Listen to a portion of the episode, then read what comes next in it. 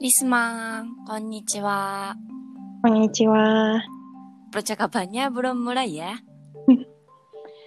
Oke, podcast kali ini kita bakal bahas percakapan tentang apa nih? Kali ini seorang pelajar Indonesia berbicara dengan pelajar Jepang tentang pendaftaran mata kuliah untuk semester baru. Hmm. Di sini pemeran pelajar Jepang Ayu Chan dan Hai. aku berperan menjadi pelajar Indonesia. Mata kuliah apa yang akan diambil kedua pelajar tersebut? Simak percakapan ini ya. Langsung mulai yuk. Oke.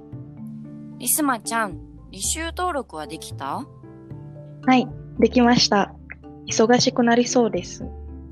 教養科目がたくさんあるよね。哲学とか、心理学とか、経済学とか。心理学と経済学は私も履修します。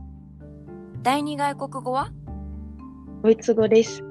少しだけ勉強したことがあるので、あ、同じだ。とにかく単位を全部取って夏休みに入りたいね。そうですね。夏休みになったら浴衣を着て花火大会に行こうよ。いいですね。浴衣、憧れます。でもその前に単位取得だね。今日から本格的な講義が始まりますね。頑張ります。Selanjutnya, kosakata yang perlu diingat adalah 履修登録、 pendaftaran mata kuliah, 忙しい、 sibuk, 教養科目、 mata kuliah umum, 哲学、 ilmu filsafat, 心理学、 ilmu psikologi, 経済学、 ilmu ekonomi, 少し、 sedikit, 単位、 kredit atau SKS, 本格的な yang sebenarnya 講義。 kuliah. Bagaimana teman-teman? Mudah dipaham gak ya? Ayo Chan, aku mau tanya tentang sistem perkuliahan di Jepang. Semester baru, mulainya kapan? Hmm, kebanyakan universitas di Jepang memiliki sistem dua semester, yaitu semester musim semi dari bulan April dan semester musim gugur dari bulan September. Terus di setiap awal semester perlu untuk melakukan berbagai prosedur administrasi seperti uh, pendaftaran mata kuliah ya.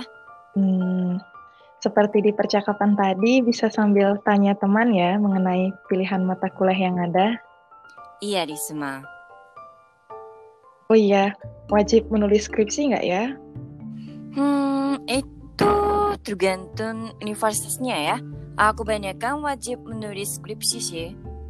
Hmm, Ayu Chan kayaknya lagi sibuk menulis skripsi ya.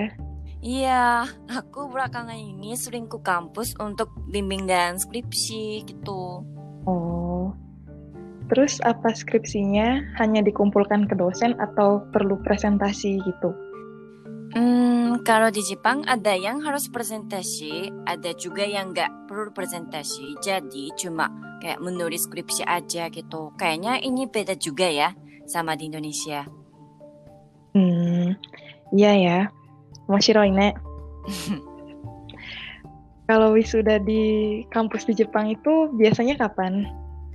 Umumnya di bulan Maret sih, tapi ada juga upacara kelulusan di bulan September.